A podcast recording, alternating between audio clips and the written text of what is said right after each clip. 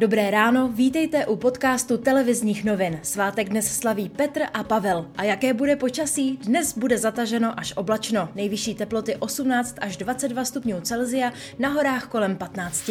A teď ke zprávám. Do Česka opět dorazily bouřky. Místy je doprovázely přívalové deště, krupobytí a silný vítr. Ten lámal stromy. Na většině území i nadále očekáváme vydatné srážky. Výstraha před deštěm platí do dnešního poledne pro jeho český a pardubický kraj a také pro Vysočinu. Do 16 hodin potrápí také Jihomoravský, Olomoucký, Zlínský a Moravskosleský kraj.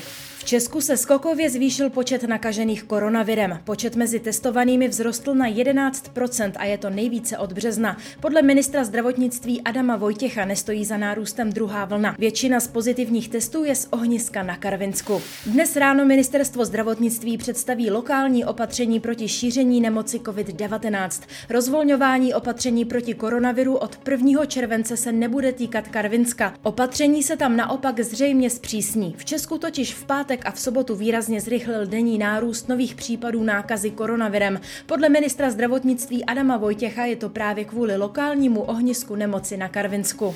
Současný prezident Polska Andřej Duda vyhrál první kolo prezidentských voleb. Jeho rivalem v druhém kole bude varšavský primátor Rafal Třaskovský. Volby se konaly za přísných bezpečnostních opatření, i přesto ale byla účast vysoká. Kdo čekal, že fotbalová slávě s jistotou prvního místa v tabulce mírně poleví, ten se pořádně mýlil. S Jabloncem sešívaní doma zametli 4-0 a to i přesto, že šanci dostalo hned několik náhradníků. Další podrobnosti k reportážím a aktuální zprávy najdete na webu TNCZ.